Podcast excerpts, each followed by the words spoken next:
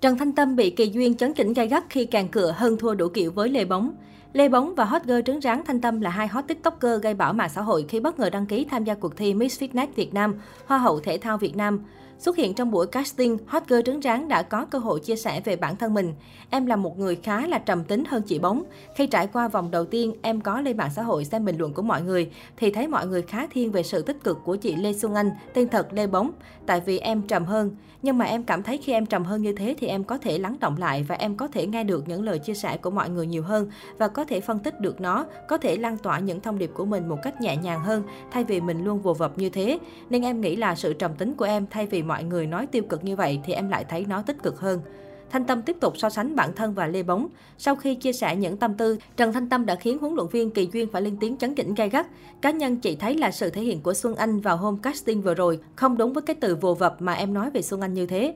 Ngay sau đó, hết cơ trứng ráng đã phản hồi rằng đây chỉ là một sự hiểu lầm vì từ vồ vập cô dùng không phải để miêu tả đàn chị mà nói đến những bình luận tiêu cực trên mạng xã hội.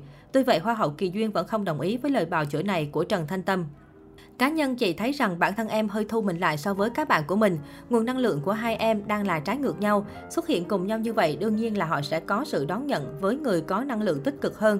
Chị muốn rằng em nên có sự thay đổi về vấn đề này, chủ động trong từng hành động lời nói của mình. Chắc chắn mọi người sẽ có cái nhìn tốt hơn về em.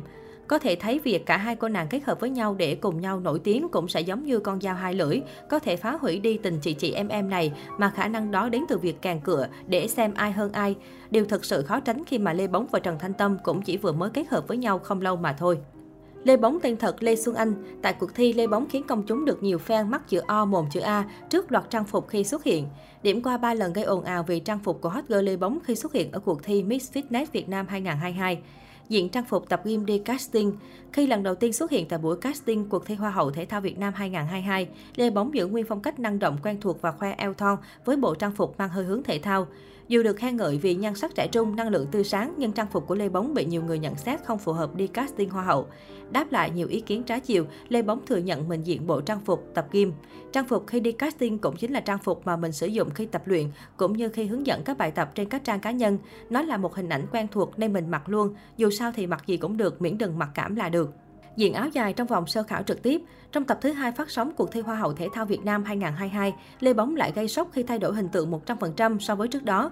Cô nàng không xuất hiện với trang phục nóng bỏng thường thấy mà chọn trang phục áo dài trắng để trình diễn. Theo như nữ tiktoker tâm sự, cô xuất hiện dịu dàng trong tà áo dài trắng tinh khôi tại Hoa hậu Thể thao Việt Nam với khát vọng được bứt phá bản thân, được sống là chính con người của mình. Diện bikini khoe body Mới đây, Lê Bóng đã xuất hiện trong bộ bikini đỏ rực rỡ, khoe trọn được đường cong nóng bỏng cơ thể.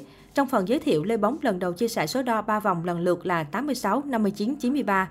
Hot TikToker chia sẻ thêm, vì ghi hình nên sẽ không thể Photoshop được và đây là vóc dáng hiện tại của mình. Trong lần ra mặt này, Lê Bóng đã khiến cho ban giám khảo của cuộc thi Hoa hậu trầm trồ vì body cực nuột, nhanh chóng nhận được 3 bản chọn vào vòng tiếp theo.